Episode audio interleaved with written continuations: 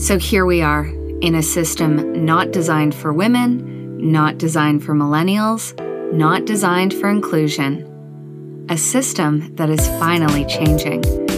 Let's get familiar. Let's talk about business. Let's talk about lifestyle. Let's talk about womanhood.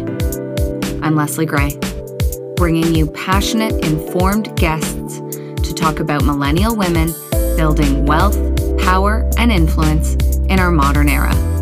The future for women and wealth is brighter than ever.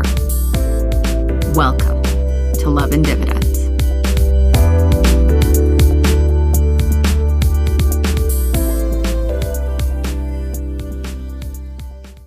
How's everyone doing staying fit and in shape during this pandemic? It is something that I've heard come up a lot. Home workouts are the new thing. People are really trying to find a way to transition their regular workouts to home, and I am no exception. In the first episode, I mentioned I am an Aries. Aries is the athlete of the zodiac. I am not claiming to be a great athlete, although I was a competitive synchronized swimmer and varsity synchronized swimmer in my youth. So, workouts have always been really important to me, and this lockdown has really changed the accessibility of them and, in many ways, made it more difficult. Uh, I want to hear your thoughts. I think for some people, you know, certainly for my brother, he's working out more than he ever has before. And then my youngest brother, is missing a lot of his athletic activities, team sports.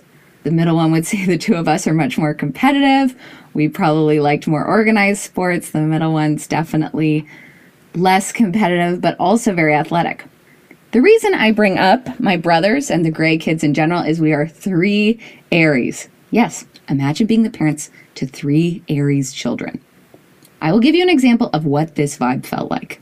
As a family, we are very into the franchise Star Wars. We grew up watching the original and what I still think of as the only ones that matter, episodes four through six. So when they became digitally remastered, they went back into theater. We all saw them in theater. Some of my childhood friends are like, Yes, I went with your family to Star Wars. Like, that's what you were doing. So that's what we all were doing. We saw one through three, which I don't even want to talk about. And more recently, we've gone to all the new ones as adults. But this is the vibe of three Aries children, now grown adults, in a movie theater. Back in the day, I would go and get us like popcorn. Maybe I'd go to get something. And when I would come back in the theater, this is a prank my brothers would pull. Picture this I'm walking into the front. This is the kind of movie theater where the entrance is like where the screen is, and then the theater goes up behind it. Yes, you're with me, you're visualizing, great. They're sitting, you know, mid row, prime spots. The Grays get there early. We need the good spots for Star Wars. And my, specifically my middle brother would yell, Les, Les. He'd like put his hand up and yell.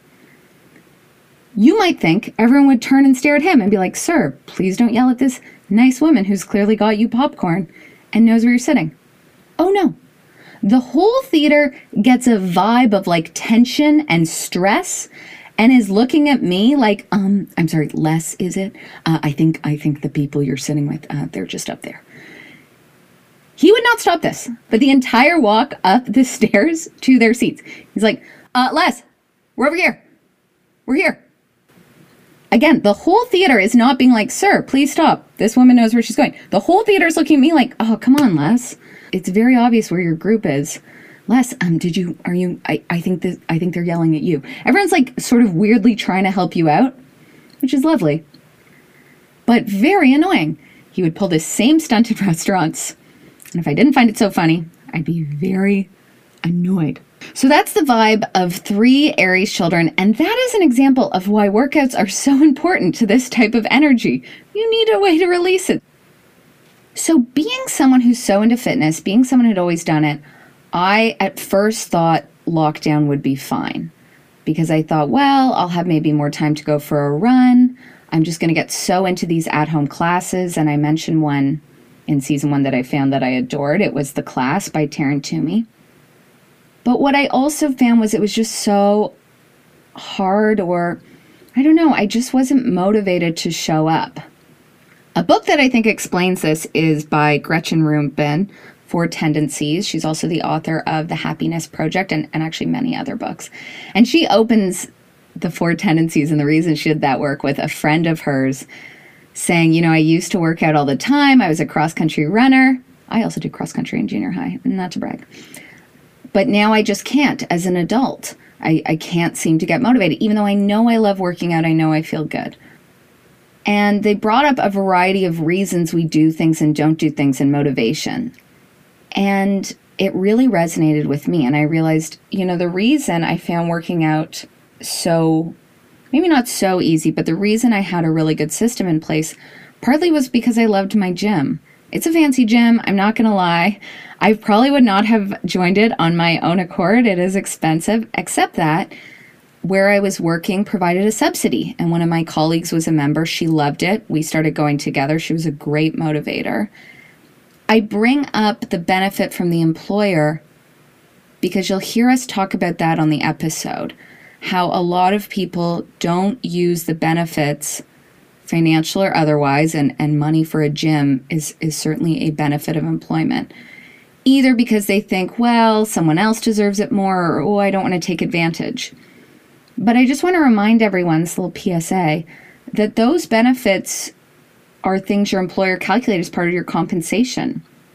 So make sure you sign up. I wish I'd signed up sooner. I ended up falling in love with this gym, and it's what kept me motivated to go. One was the community and the friendships. I'm missing that a lot. But two was the trainers. I bring that up because our guest today is named Tracy Bissett. She is the Chief Financial Fitness Trainer and President of Bissett Financial. She was a former executive at TD Bank before she started this, and now she uses this metaphor of getting in shape towards finances, getting financially in shape. That's why she calls herself a trainer. I miss the training and the group classes because there's a lot of benefit of someone being there to do two things. One, to remind you that you don't need to compare yourself to anyone else. Tracy says this about money. It's so true. And the gym metaphor works perfectly. I know when I first started showing up at some of the classes, if I'd compared myself to people who've been doing them for a long time, I would have been like, oh, I shouldn't even be here. These men and women are so fit. How can I keep up? But the trainers are great. They're like, that's okay. Just show up. Just do your thing. You can do some moves and not others. You'll know me as the one who walked in with a venti coffee at 7 a.m. Admittedly, that was a bit of a faux pas. People do not really appreciate drinking coffee during workouts. Do you do this? I do this. I don't know a lot of other people do. I think the caffeine's very helpful. It also looks just a smidge obnoxious. I, I admit that, walking in with a large coffee cup and my water bottle. But that was me. And why I bring it up is because I couldn't always do all the moves in that class. But, and my friend who went with me attests to this, we would show up, just showing up two or three times a week, doing as much as we could was so helpful. And that's what I think is important for finances. The most important thing is that you just show up, that you just keep putting the money in when you can. The second step, and another class I loved, was a weightlifting class. This is just the perfect metaphor for women investing because a lot of women would stick to somewhere between two to five pounds. They wouldn't want to lift any more than that. They'd be like, weights aren't really for me. I, I'm just going to do what I do. And that to me is similar to using like a high interest savings account. Like I'm good at saving, I'll come and work out, but I don't want to lift more than this. There was a great trainer in one of the classes I loved, and he would come over and be like, nah, you need to start lifting 10. You need to start lifting 15. You need to start lifting 20. And the women who'd been going to his class for a while, and the men too, would get comfortable lifting heavier and heavier weights. And to me, that's the perfect metaphor for investing. Hey, you've been at this a while. You're strong enough. You can start doing these more seemingly risky things. On the flip side, they wouldn't let you do them until you're ready. Otherwise, you'll get injured.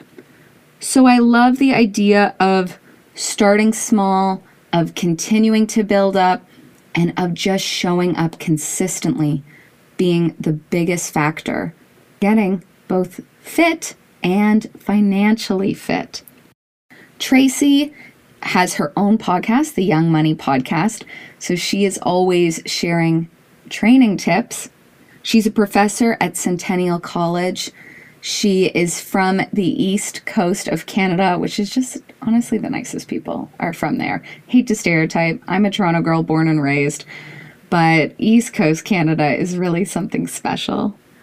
We had a lot of fun on our chat.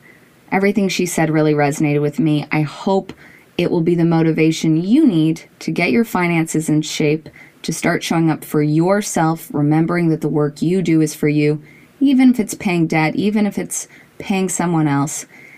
And for me, if your finances are in good shape, get yourself in good shape. Be re reminded of how important workouts are, moving your body, staying in flow, feeling good.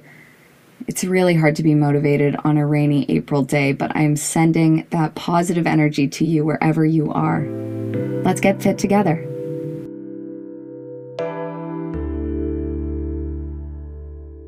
Hi, Tracy. Thank you so much uh, for joining me on Love and Dividends. Thank you so much, Leslie. I'm excited to be here. So, Tracy, you are the Chief Financial Fitness Offer at Bissett Financial. So tell us a bit more about Bissett Financial, who it's intended for, and why you started it. Uh, so I was a banker for many, many years at TD Bank in the areas of commercial lending and risk management. Like what happens sometimes in big organizations, there was a restructuring, and so my my role was eliminated. So I took the opportunity instead of jumping into another role to think about what are all the things I like to do and maybe I can build that for myself. And so I did. I used to love creating courses and facilitating training at TD. Uh, I loved working with business owners and entrepreneurs. And I've always been passionate about helping people learn about money. And I've done a lot of that in my volunteer time over the years. So I packaged all that up together. So I am the chief financial fitness trainer at Bissett Financial. So we work with young adults primarily through um, the Young Money podcast, sharing information and things like that that, as well as we've got a young money planner coming out this year. And most of my time is spent on entrepreneurs doing group programs or one on one coaching. And those are entrepreneurs with really sales between uh, 100,000 and 2 million who are really looking to up their financial acumen and get the lingo and understand their financial statements and the cash flow, all that kind of stuff. And then, because I'm not busy enough, I'm a professor at Centennial College in their business school. I get to spend time with my my young adults uh, regularly, which is really fun. And just out of curiosity, how would you define young adults? I define them as 18 to 30 ish. And I know that there's a big audience who love them or love that age group who tune into. So we, we're getting the parents, the grandparents, the aunts, uncles, uh, but we're also getting those young adults, 18 to 30 ish. And is the focus on young adults because that's when a lot of the entrepreneurs age, or is it because you think that generation has sort of either a different view of wealth or different financial challenges than perhaps previous ones? There's a need for financial education at all ages. And so I would love to see it start from when you're very, very young. But because I am also a business owner, I target an age group where people will actually pay for information and products and services. So that's why I chose that age. But that's also the age where you're making a lot of big life decisions. You might be getting into post secondary, you might be coming out, you've got that student debt, you're thinking about getting a car, you maybe want to do a second degree, you want to get a house, all that stuff keeps coming and you, the school systems have done a really poor job of teaching you. Uh, they tend to look to the parents and then the poor parents have not had any education themselves so most families are not having these kinds of discussions. So a podcast particularly is really an outlet to learn anything you might need to know about money and my topics really range. Um, i can make anything fit. So i love music so i, I even tie in stories yeah. but what we can lose from learn from musical artists some of the super bowl halftime shows i was like, gonna say say, I heard your latest one. The su- I love that tie to the Super Bowl. You've done that every year, I think, on the podcast. Yeah, I mean, we've got some about Maroon Five, Taylor Swift, uh, Justin Timberlake, Lady Gaga, Rihanna. Um, cool. We can learn about money from everything, and if we can make it fun and interesting, I'm not expecting people are going to become experts overnight. But if you can learn one thing new today, you're going to be better off I'm so here for that. And don't you think it's interesting? I know you went to Queen's for commerce, was your undergrad. I went to Queen's for engineering. So we are natural enemies, but we can be friends on the podcast. But both are degrees that are supposed to be very functional. You know, I took project management, you took business, but don't you think there was a financial component missing? I never felt, and I took a number of business courses, and I never really felt they taught me the practical stuff that you cover in your podcast and presumably in your course. No, certainly not. They cover more the running of a business, not how do you manage your your money for your life. They do talk about cash flow forecasting and stuff like that, but it's all from the business lens. At Centennial, where I teach, I'm in the business school and we're teaching students to become financial planners. So they're learning about how to serve others in that capacity. So I hope some of that's sinking in as well, because they don't do a lot necessarily of their own reflection and their own personal financial activities or exercises, but I think it it makes its way in as well on that note, what would you say it is to be financially fit? And what does it mean also to be a millionaire? I know I understand what it, the number a million is and what it is to own a million dollars, but I know you've talked before about sort of millionaire versus multimillionaire. And I know one of your slogans is making future millionaires, which I love. Do you want to talk about those two sort of financial fitness and being a millionaire? So I talk about financial fitness. I like to come from the positive.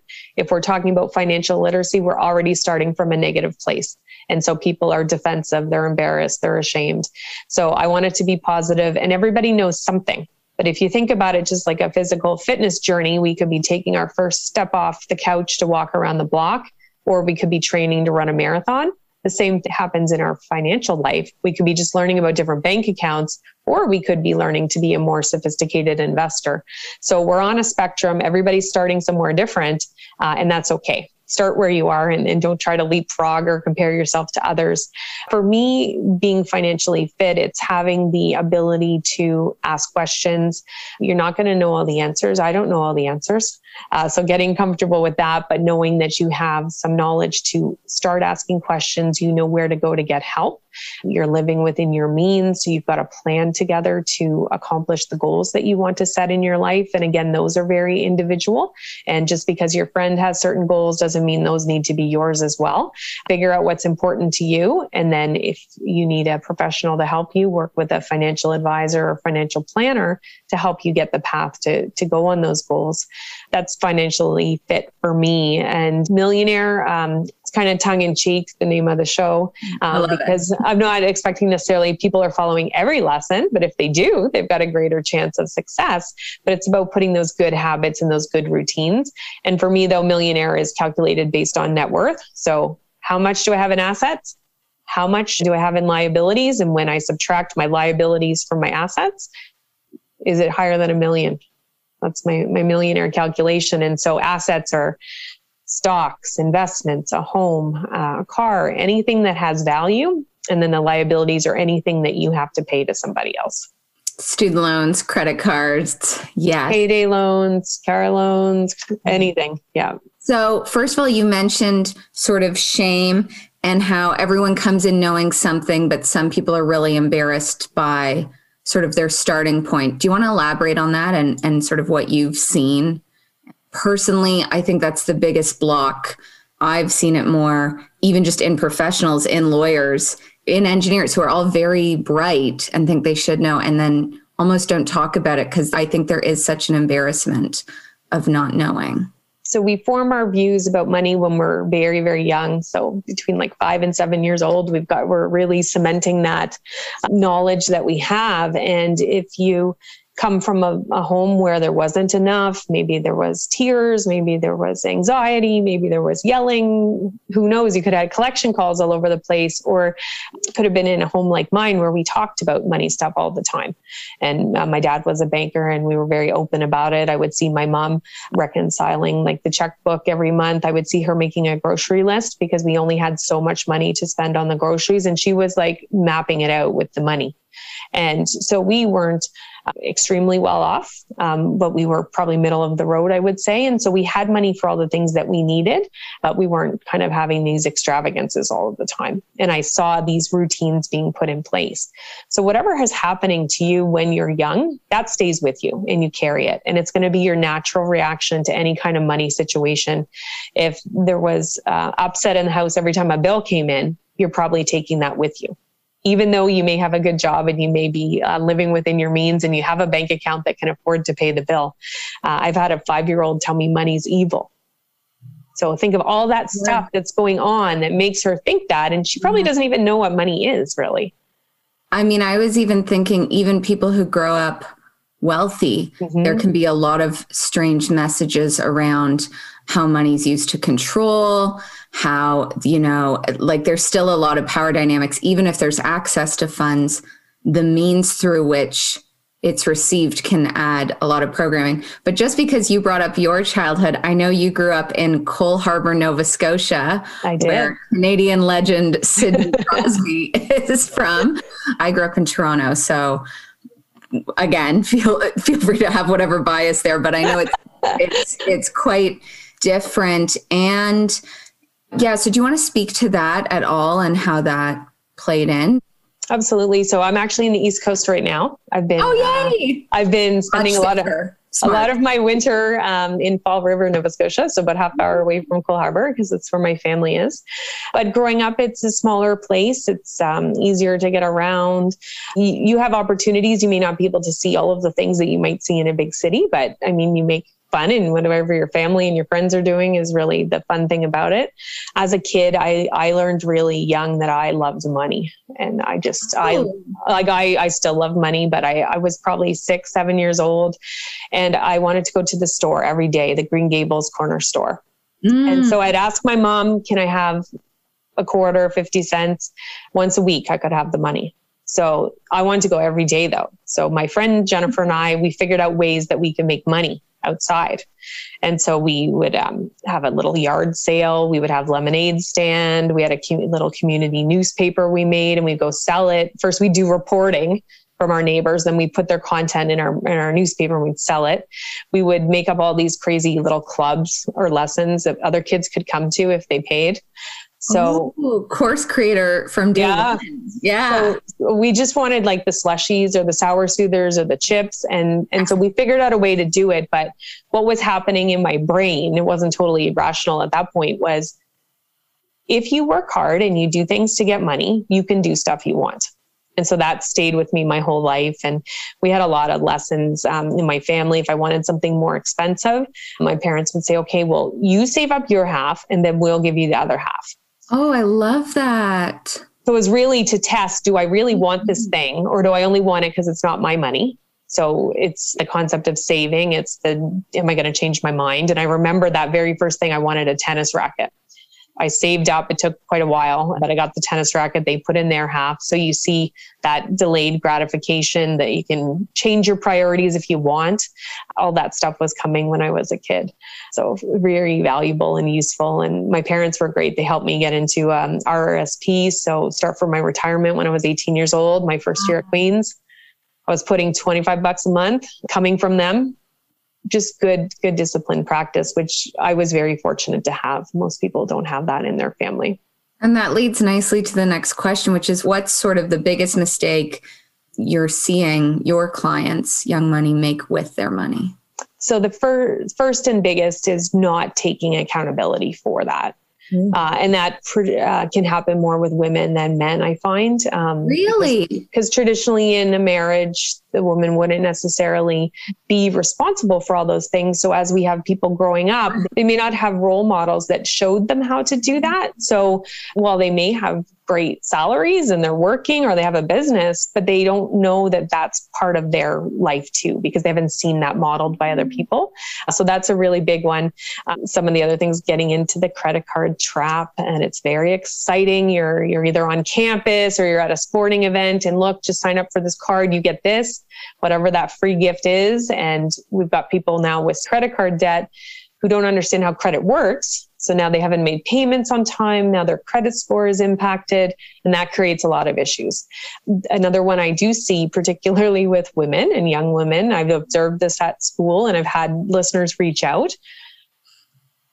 Young woman in love co-signs a car loan or some other kind of loan and then the relationship falls apart and the the lender is at the woman looking for the money how can that be that's the question i always get I did an episode on the show really about framing the kinds of questions you might ask yourself. For instance, is this commitment that I'm signing up for, is it longer than I've known this person? Is it longer than I've loved this person? Mm-hmm. Because those are the kinds of things you want to think about because you're going to be stuck in that kind of obligation whether or not you're still in love. So thinking it through. I don't like to tell people what to do most of the time on the show. I, I do in my life. I tell a bunch of people, but on the show, You're I generally coach. You're the trainer. You got to. yeah, I like to get the thought process going so that if another situation that's a little bit different happens, people can think through. Oh yeah, I should use this kind of thought process to get there. So it's either um, not taking control of the situation, getting into debt you don't understand, um, which can be that that credit card stuff, or it's trying to be supportive and show your love um, by putting your credit on the line and and your responsibility for repayment. Oh, that la- the last bit about the credit on the line, and thank you for speaking to uh, biggest mistakes that you see women making with money. But that last one, I think I, the stereotype or what I've heard more is always, oh, men spend so much money on women. You know, men, he lost all his money to this divorce, he whatever. It's interesting for me to hear the flip side of it and the lack of understanding. And I do think a lot of the stereotypes for women involve being a caretaker, being a supporter, being a nurturer. The young women I speak to are like, yeah, I'm the first person family or loved ones come from for money. I'm not necessarily the highest earner, but I'm the one they know they can come to.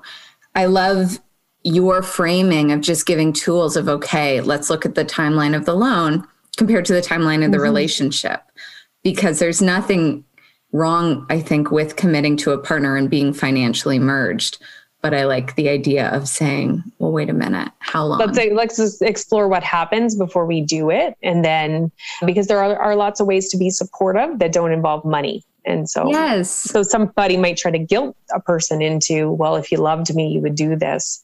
Well, yes, I do love you, but I, I figured out my own budget and I don't have enough room to pay that if something should happen. Just thinking it all through and could you get them some some help in terms of creating a budget themselves? Could they find a, a cheaper car if it's for a car? What are the other options? So just so people are armed with more choices and, and flexibility. And if you loved me, you wouldn't put me in this position. it's the flip side. If I, I love know. you, I'd help. But if you love me, Oh, tricky. I think it's so interesting you touched on this. I, I, of course, in last season, we had a family lawyer on. I'm familiar with when it really goes to shit. Just, mm-hmm. I don't practice family law, but a number of my former classmates and peers do. And they often talk about finances. I would say my family law lawyer friends are the most educated on it because, of course, money always comes into play at, at that time. And and not just because it's when a partnership is dissolving, but they're also seeing at the formation of a relationship. If you're coming for a marriage contract, mm-hmm. which is what we call a prenup in Canada, as you know, as I know you know. So, what's something that a listener who this sort of stuff is resonating with, who's hearing the mistakes, who's like, yeah, that's me. What's something they could do today, one action or, or a few, uh, to become empowered with their wealth and obviously, getting a financial trainer named Tracy is a great step too. Don't want to diminish that, but what sort of something they could do today? First thing is knowing your numbers. So, exactly how much money do you make? Because most people, once they start a job, don't ever look at those pay slips ever again. So, you may know what your salary is at a gross level, but how much actually makes it to your bank account? And why is that? Looking at all of the assets that you have. So, which accounts do you have money in? What else do you have around? And then, how much debt do you owe different people? And knowing the exact terms of it. If you've got a student loan, how much are the payments? What is the interest rate? When is it over? If you start to get into financial trouble, what are um, rights within your agreement that are available to you. So, really getting comfortable with everything you're involved in to make sure you know then what your choices or options are if something does happen. A lot of uh, young people, once they start working, they'll get caught up in consolidation loans can happen. And there, I have nothing against consolidation loans, but you've got the credit card debt, you got some student debt that's government source, some that's from a bank. Let's just roll that into one and we'll get a lower payment. Another thing that will happen is that you pay out that government student debt and all of a sudden you lose those abilities to skip payments, maybe to defer because you had extra protection in there, but you think, oh, it's going to be neater and tidier. I'm just going to get that one loan. Read the documentation, be knowledgeable. Yeah, I really needed you about seven years ago with my law school loan. No one sort of explained it to me. And you're exactly right. I started articling at a large firm. Um, I did the exact same thing. I said, okay, OSAP, suddenly OSAP's charging me interest. Let's just compile that into my bank loan. Bank loan can't deal with that right now. Let's just pay the minimum also the way law is structured is very strange because if you get a job at a large firm which is quite a coveted job and a high mm-hmm. paid job there's actually quite a gap before you get paid because you don't start until sort of september so you've had to roll my loan up in may it's this whole like you get the summer off go crazy. You'll have a big paying job. So the, what does that look like? At some point it's either you're doing it on your credit card or going further in your student loan. Mm-hmm. after articling there's a full summer off where again it's like you know you you've been hired back. You know you're making great money. Go enjoy this time. And like that's great but no one was really there for how to afford it. And even financial plans the right word how to plan for it like I, I know down the road I can be making good money, but what should I do right now? And I do wish I'd had better tools then. And that's why I wanted to start speaking about this to young, educated, professional women who still don't feel like they have access to it. And then the other thing I saw in law a lot was that the advisor sort of came around much later. That's why I love that you're also talking to young money is I heard a lot of horror stories of sort of not younger professionals finally being like, I'm on track. I'm good to go. When can I retire? And I was like, you have an insane lifestyle forever, like indefinitely. Mm-hmm. So I didn't like that model either. I was like, it can't be that I work this hard to get the big payoff to then have to work forever to afford the lifestyle I've amassed. Like none of that seemed good to me. But everything you're saying about the loans and how to deal with them, I really wish there were more resources. And I felt like when I tried to ask a lot of those questions, I got a lot of answers that were really disheartening. Oh, it's a lifestyle choice. You know, you have to choose your lifestyle or, you know, oh, it's so personal or it's it's really person to person. And I was looking around like, okay, but you're talking to a group of people graduating from law school. So actually, no, we all have probably a range of debt, depending. Yeah. People get help, some don't. But like, here's the upper range, and like we're all in the same salary range, and most of us are in a big city for our first job, so we're all in the same rent range. Like, can't you get more specific for us? And and I just felt like the advice, you know, either wasn't there or wasn't presented in a manner that was attainable. Yeah, a really great thing to do, especially if you're looking for kind of that blueprint, is to work with, I would say, a fee only planner because they can create that financial plan after talking through your goals with you and then set out the plan for you. But how you go about accomplishing it, you're going to go away and you may do that on your own, or you might find another financial planner who does investments and stuff. But at least if you sit down, they're walking you through that whole thought process of, okay, what's important to you? What are the things you want to accomplish in your life? What's the time frame you want to do that? Okay, let's see based on your existing salary, your existing debt, how would you get there? So it it puts everything together and to find the right person, um, it's almost like dating. You have to talk to them. You have to see if you can communicate in a way that makes you feel heard and respected, and that what they're saying makes sense to you because there's a lot of uh, financial people out there use fancy acronyms. They talk about things in a complicated way. That's just how they do it and that's fine for some people but you don't need to choose them. And it makes it less accessible for mm-hmm. sure. So given the year we just had 2020 with the markets taking a bit of a dive in march 2020 and what did that bring up uh, positive or negative, and what did you see happening with your clients during that time? The, one of the strangest things, and I think it is kind of a Canadian thing because I haven't seen it anywhere else, but individuals and business owners alike weren't all flocking to receive the government support. So they were saying, Oh, I'm not so bad off. I'm going to leave that for some other people who need it more than I do. And I mm-hmm. kept hearing it and hearing it in May and um, April, May, June, even. And I'm like, you have to stop this because if you actually qualify and you're eligible, so Canadian. so I, I don't want people to go and game the system and get money they haven't they don't deserve or they don't qualify legitimately for. But if you meet the criteria, get the money. If you get the money and you don't need it, save it. If it is a loan and it needs to be repaid, just keep it. But we don't know what's going to happen. We don't know how long this is going on. Um, you need to build up your emergency fund because uh, we knew when we started the pandemic, uh, almost 50% of Canadians could not pay their bills if their paycheck was one week late. Like that's the situation we went into the pandemic from. Eating into your savings when the government's offering you money? No. If you're eligible, get the money, keep it. Don't blow it on uh, whatever you might think. Be be responsible with it, but let's build up that cushion so that as things unfold that we don't know yet, we will be prepared. And by the way, we're all going to pay for this in our taxes, so you're paying for it anyway. So get your share.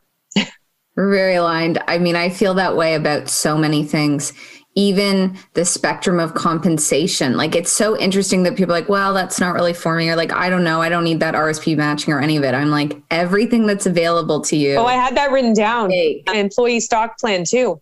Um, yes. I, so many people will join corporations that they oh. have it and they won't enroll. And it's free money. Always take free money.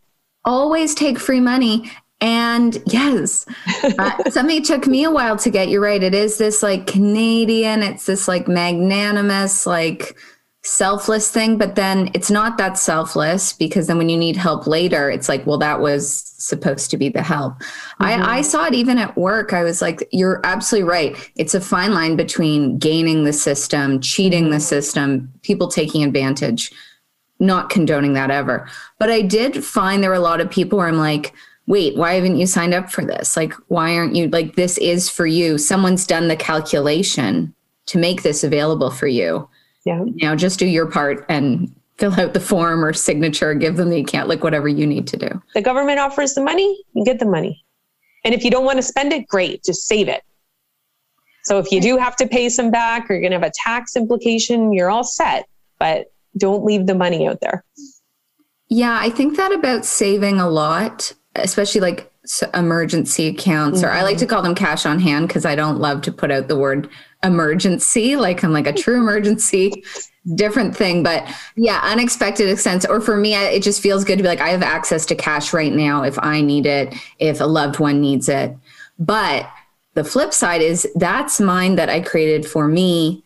And and again my loved ones or anyone i decide needs it. But that's not to allow an employer to say oh well you've saved up so you're okay right if i don't do this. Mm-hmm. like that's not for someone else to decide. That's not well if you have to start in another month you're okay right? You have savings. Like th- like sort of not my problem. Like that's right. like that's for me. that's none of their business. It's not my business what you spend money on if you're my friend and you're always complaining to me that you can't pay your bills, I'll probably say something to you. But other than that, that's your life. Uh, I think if it, people live within their means, they can do whatever they want. But we get caught up in social media. We start seeing all these different things. In families, people will always make comments. Oh, look what they're doing. How do they afford that? They and especially if someone is borrowed, oh, they didn't pay me back that money. Now look, they're going on a vacation. Mm-hmm. But it happens all over the place. It also happens in businesses. So, for anybody who's watching who has a business, this stuff all comes up in pricing. Oh, they couldn't afford it. I shouldn't charge them that much. You don't know what their situation is. It's not your concern. Yes. Also, even if they don't have the money, you might be offering something so valuable that they want to source the money because they want it to improve themselves for whatever reason.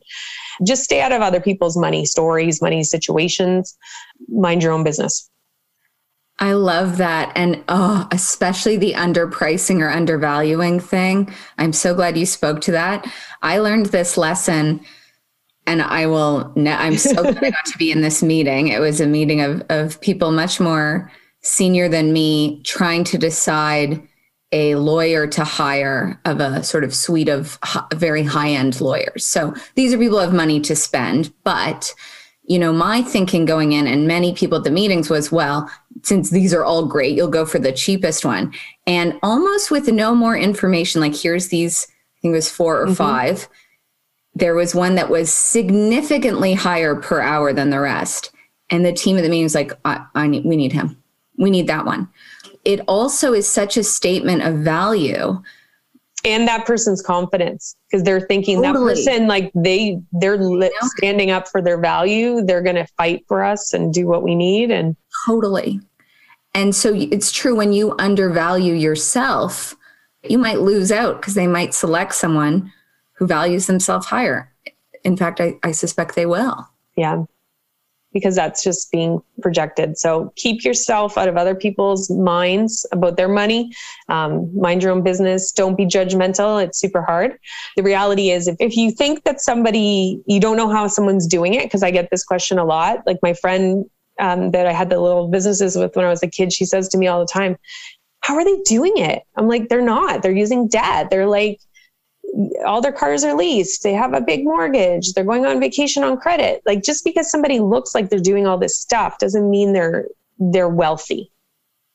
They're doing a lot of stuff and they have a lot of stuff. That's what's going on. We don't know how they're funding it and it's really none of our concern, but mm-hmm. because I've seen behind the curtain so many times, I know that how a lot of people are doing it. So don't try to emulate other people. Focus on what's important to you and how you can accomplish it. So here for it. Yeah, there's a really funny meme that my friends were into a few years ago. That's like one of my favorite games to play is watching other people on social media and trying to figure out how they afford their lives. like, yeah.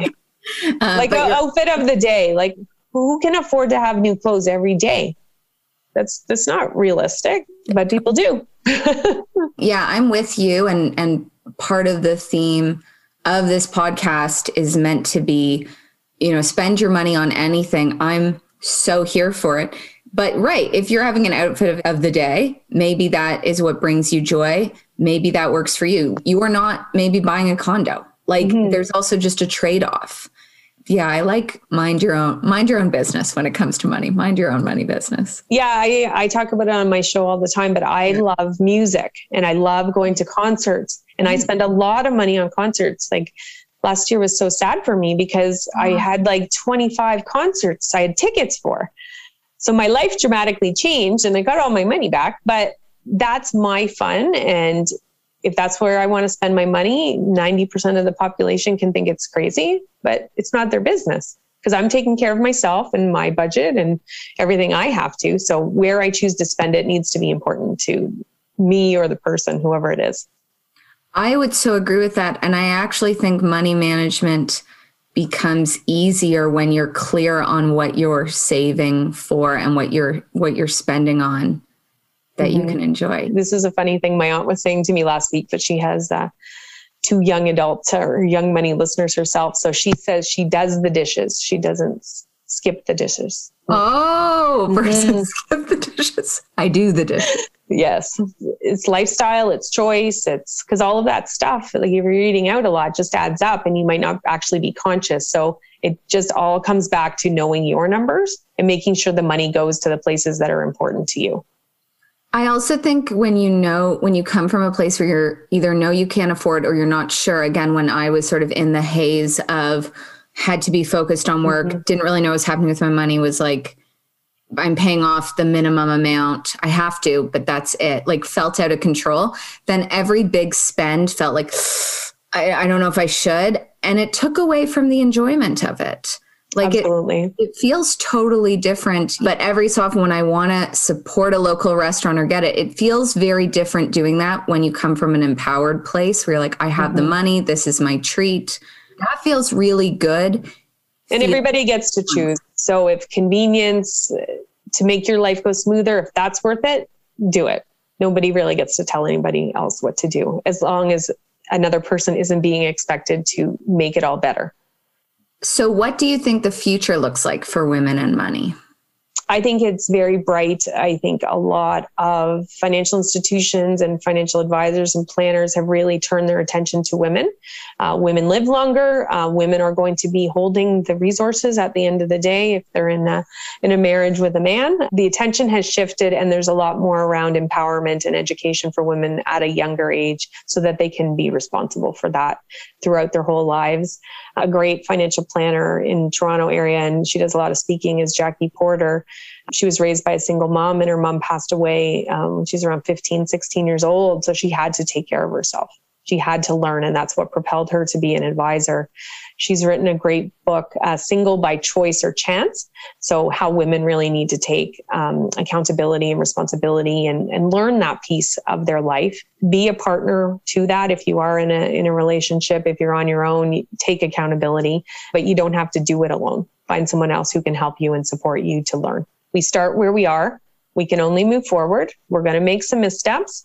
But if we think of it as a lifelong thing that we're going to continue to improve ourselves because it helps us, sometimes people get detached from the person they're saving for, uh, which is really them. But because it's not them right now, it doesn't feel very fun. So keeping in mind your goals that you're doing all of this for you so that you can do the things that you set out as important uh, and helps you have patience with yourself when you do make a mistake. And we're all going to do things we didn't either we didn't pay attention, which happens a lot. So even this happened to me um, because I was super busy last year. My dog has health issues, and so I use my health insurance very regularly, but I didn't put my claims. One of my claims didn't get paid because I missed the cutoff. So I'm as fallible as anybody else. So get a system, get to know your numbers, and then cut yourself some slack if you do make a mistake.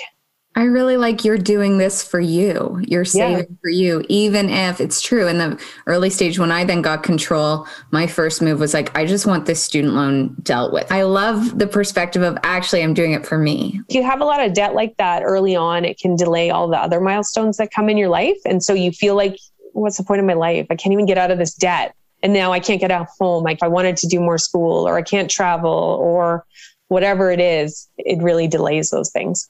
All, all of the above. is your dog okay? How's your yeah, dog? she has she has epilepsy, so that was one thing. And then she also has um, autoimmune um, arthritis. We figured it out, but she sees a doctor regularly and she's she's okay. She's a very sweet golden retriever. Golden retriever. Mm-hmm. Oh. so we're uh, a Rosie, Rosie Tiger Lily. Rosie, Lily. Tiger Lily. Sorry. so we are a um, therapy dog volunteer team. So before COVID, we would go every Friday. We would go spend time with seniors. So it was really fun for me because I like to volunteer, but I wanted something where she could come. Rosie. Okay, sending positive vibes to Rosie. So, what does wealth mean to you? Uh, it means having enough of the things that are important to you. And so it could be time, it could be money, it could be experiences, and that you're living within your means so that you have the, the financial resources to do it. But oftentimes, especially with business owners and women in particular, they'll say, I want to have a little business. I just want to make a little bit of money. And they'll say, well, okay, but why don't we make a lot of money? And then we can decide do we want to hire people to help us? We can give money to other people. We can we can give of our services because now we can give pro bono sometimes and help others who maybe couldn't afford to work with us. So I'm a big fan of making money so that you can choose and then you can give of your time or your money. I think that, that is covers it.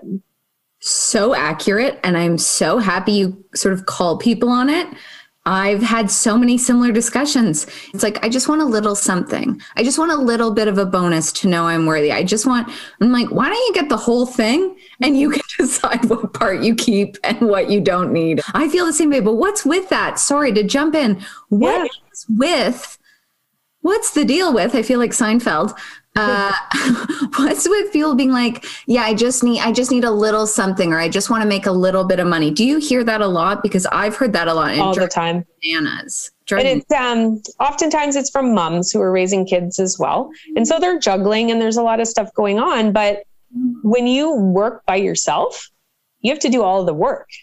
So you can't actually grow your business and you can't make as big an impact because you're the only one who can do anything. So you do need to bring on more people, even if it's part time, even if it's contract, just to do that. And then you can free up your time to go and volunteer if you want to, or to take a nap, or to go to the gym, or whatever you want to do. But you actually give yourself more freedom and flexibility the more money you make.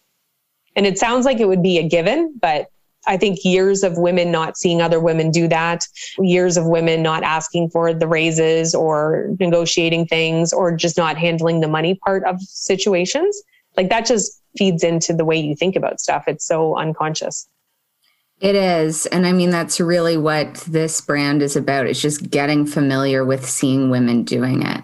I think it's, you know, even though this is a podcast and I'm literally spreading words and i know you have a podcast we both teach with words but words don't really teach actions teach seeing it teaches mm-hmm. obviously seeing you run your own business is also highly empowering i'm sure to so many.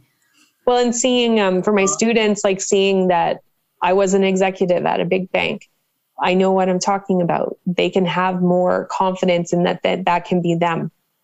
How are they going to be able to do that? Where how are they going to have to network to be able to even get those doors open to them? And and just showing different paths to success is so important because we haven't had everything role modeled before. So let's let's show all the options on that note let's take a quick break we'll be right back do you love our podcast art i'm actually obsessed with it it was created for us by a very talented local artist right here in Toronto named Claire Fang. And due to popular request, we're making it available to you. Check out our website, loveanddividends.com, to get your very own custom Love and Dividends swag. So, even as the host of a financially focused podcast, I am constantly confusing these financial terms. What I did for myself was create a handy little cheat sheet to keep everything clear and now I'm sharing it with you. I hope it will be a helpful tool as you tune in regularly to our show. I don't love the term cheat, but I love the idea of a cheat sheet. Sign up for our mailing list at loveanddividends.com to get a free copy of my beautiful Love and Dividends cheat sheet emailed right to you. And just on the note of role modeling, one of the things I found just because of two professions, electrical engineering felt like 3 mm-hmm. generations behind, where I was like, oh, I am the only woman, and this bathroom is actually the janitor's closet that you kindly converted. Thank you so much. it's a very large sink. It's actually very helpful. Great. So it was like a different time. And then I feel like when I went to corporate law, I got to jump ahead where I'm like, okay, I'm not the first woman to try this. We've done this for two generations. And I had some exceptional female role models, but I had a lot of negative. Here's one thing for I'd be curious for you to comment on from the executive level that I heard a lot that drove me nuts. It would be like, you know, who's actually the worst to women? Other women. These women at the top are so mean. These women at the top, da da da. I just feel like a lot of the women, quote, at the top were given these terrible reputations by chance or by choice. Uh, and so those of us sort of striving to that were like, well, wait a minute, I don't see myself that way. I, I see myself as still deeply feminine. Basically, I don't want to have to be the only woman doing it a man's way when I'm so in my feminine. I don't know. Did you see any of that? Can you talk to any of the really annoying and again very sexist things like, oh, you know, women are the ones who stop other women from achieving and and sometimes they do uh, so there's certainly some truth to that i've already i've had tons of great um, female and male bosses i would say a lot of my huge sponsors were men though very actively promoted me and encouraged me. I think that people are judging women unfairly because if she says the same thing as a senior executive as the, the man does, people are going to view it from a whole different lens. So make no mistake, anybody who's a senior executive has certain ways that they're accomplishing that. They've got to be quite quick at decision making. They've got to be pretty aggressive. They've got to be determined and focused. And sometimes that doesn't always show up in kindness. I think it can, but it doesn't always. I would say if if you're a woman and you feel that way, though, I think you want to look for cultures that support that in a better way. I'm involved with SheEO, which is an organization led by Vicki Saunders, founded in Canada, but it's women investors, they call them activators, who invest in other women led businesses. And so I have fun investing because it's not a lot of money, but I get to pick who actually gets my money. There's all these women ventures will apply and you get to vote and, and you actually have a say in who gets chosen. Um, but what's phenomenal is the community of women who are the fellow activators or investors. And so it's this really great support system where everyone is focused on this. So, like any large group of, of anybody who's in an association or, or a group, you, you like some people, you don't like other people, but the sentiment is the same that we're all here to move things forward and create a new funding model where women can get access to capital. And Vicki's taken it to the US, to Australia, to New Zealand, and the UK. So all these other countries are adopting this similar model. Uh, and my point with all this is if you don't like the values that are being reflected back at the organizations you're looking to work for, look for some other ones or start your own. Because there are all kinds of cultures out there. And if you, you can't find anything anywhere, make your own and you can do it. Yes. yes, Tracy, everything you're saying. Thank you for bringing positive spin. So, given money is all about compounding gains, and we spoke a bit about this earlier, what is your sort of, I wish that I knew what I know now when I was younger? Or I know for you, you call them Millie moves, millionaire moves. Uh, so maybe you want to talk about a few of your favorites. I love, I really like those episodes of your podcast, by the way. Well, the thing I wish I had done, and very much like the more I think about it, the more I'm like annoyed with myself. In high school and at Be Queen's, kind to yourself. I know there was uh, investment clubs in high school and at Queen's. For those who know what people who go to Queen's for, there is a large part of the student people base. Love also talking about Queen's. yeah, so there's a, a large part of the commerce uh, fellow student base comes from wealth, which is not where I came from. We were a middle class family, a lot of men. yeah. it was the way that it was. And so when I went there, I was intimidated and I didn't think I was as smart as those people who went to the club. And so I didn't go. And that was just not good. Yeah and then funny enough when you start working with people in group projects and you see people in other classes you see who's gone on to become partners of big firms. Like you see you, you should have been there. So give yourself the confidence to do it even if it's a little bit scary. Like i really wish i had and i think that could have changed. It would have helped me make money faster i think.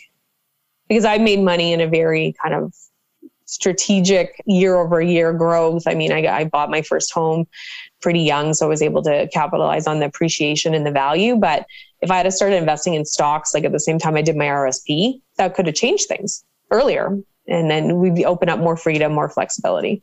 And do you think the reason you didn't join that club, do you think it was just intimidation? Like, do you mm-hmm. have any words, any motivation oh, yeah. for someone feeling that way right now who's like feeling that, like, I want to do it, but uh, who am I to be there? What would you have told your younger self? Again, it comes back to mind your own business. Like, stop thinking so mm-hmm. much about those people. Like, who knows how they feel about themselves? I'm projecting what I think I feel about them and what I think about them, which may not be true. Mind your own business and do the things you want to do. Mind so, your own business. it's a female thing too, because women spend more time thinking about stuff and analyzing and assessing situations, and the guy would just go there. So he wasn't worried about like who else was there. He was there. Sometimes it's good to have a little bit more of that attitude as well. And I will give credit to role models. I think if you can see one other person mm-hmm. in the room that you can see yourself in, not just female, but maybe from your background or something yeah. like that. While that was happening in commerce, I was um, convening the science. I don't know if you ever heard of or went to the science formal in Grant Hall, the big mm-hmm. engineering formal every year. It's yeah. like a big construction project. I was the convener, I was the head of it. Uh, you know, I always have to be that student. And on the floor, when there was full construction happening, I noticed if I had just like one or two women down there, a bunch more women would go because again, construction is something we think of as mm-hmm. just male, but even just like women can hammer stuff too. Yes, there's some heavy lifting. I don't want to act like I don't want to always be like yeah. men and women are the exact same. We're not, but there's definitely things that could be happening down there that women could do just as well, sometimes better. All the injuries were always men grabbing, like not thinking with a hammer, and I'd be like, "Now we're at the hospital. Call the insurance." But with women, there was lots, you know, they'd stick to painting until there was like one or two women doing it. So I'd always be like, hey, we have to put two women on the floor. Got pressure from that because it was like, well, we should just put the best people. Who cares? Don't be so, you know, raw, raw women. But I was like, if we just put two, then all the women who who cared to do it and two who want to do it it wasn't mm-hmm. like it's like if you just encourage two to do it give them a job make them feel safe here suddenly all these other women are like yeah i feel like doing that too and just do it so i do think you need like a little catalyst sometimes of a role model of mm-hmm. an invitation and then mind your damn business. I'm, obsessed with that. what has been your silver lining of 2020, the darkest year, and flooding into 2021? Connection and making sure you're in touch with people and just bringing down the busyness. Like I, I have to say though, during the pandemic, it's been really, really busy because people want to talk more. And I am kind of zoomed out some days, but people are making a more active interest. And so I've been able to keep in touch with people. Maybe I'd see once a year or talk to them once a year, but it become more frequent. Downside is the isolation, but then you're you're able to still talk with everybody and, and have those connections. I love bring down the busyness. I've felt that too, especially in Toronto, frankly. Mm-hmm. Especially just even grocery stores or things that are still open that used to be so pushy and crowded and hurry up. People are lovely. People are like, oh no, go ahead. Oh, let me get the door for you. Are you okay? Like you just feel that busyness has come. And I used to drive a lot between appointments or different places. So between the traffic, the construction, am I going to be late? Did I do everything I needed for that meeting? Like now when you're home, like you can do it a little bit more leisurely. It's less of a frenzy. And now it's time for Money Wins.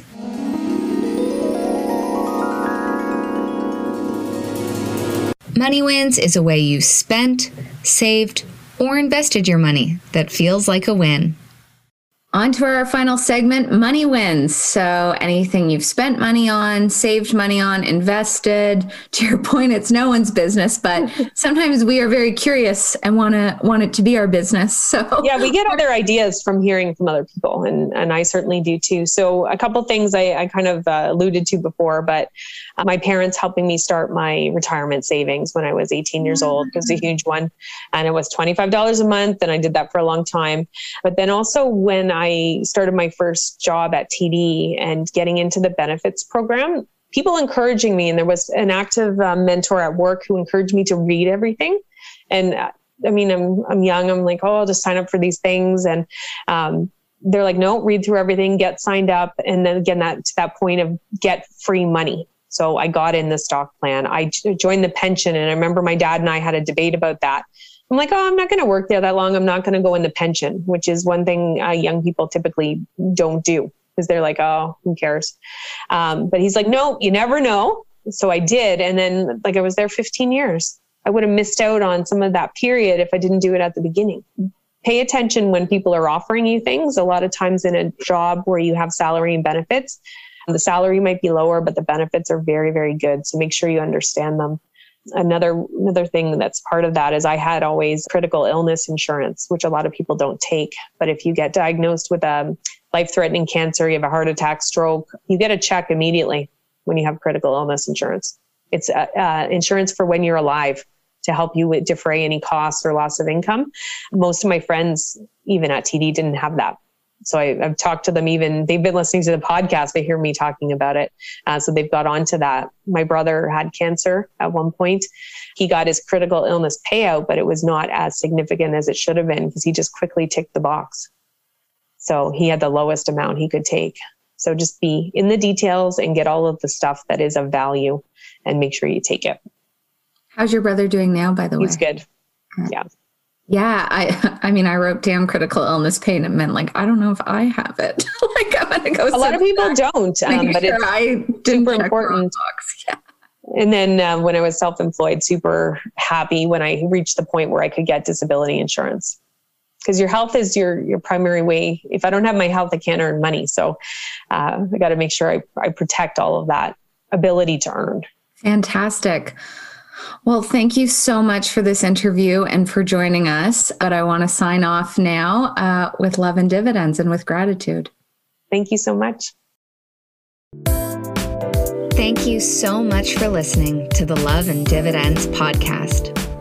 Please subscribe, share, and rate us with five shining stars on iTunes. It really helps us rise in visibility to reach more listeners like you. To find out more, Check out our website, loveanddividends.com, our Instagram at loveanddividends, or email me, Leslie at loveanddividends.com. This episode was produced by Holly Dodson. Until next time, I'm Leslie Gray, signing off with Love and Dividends.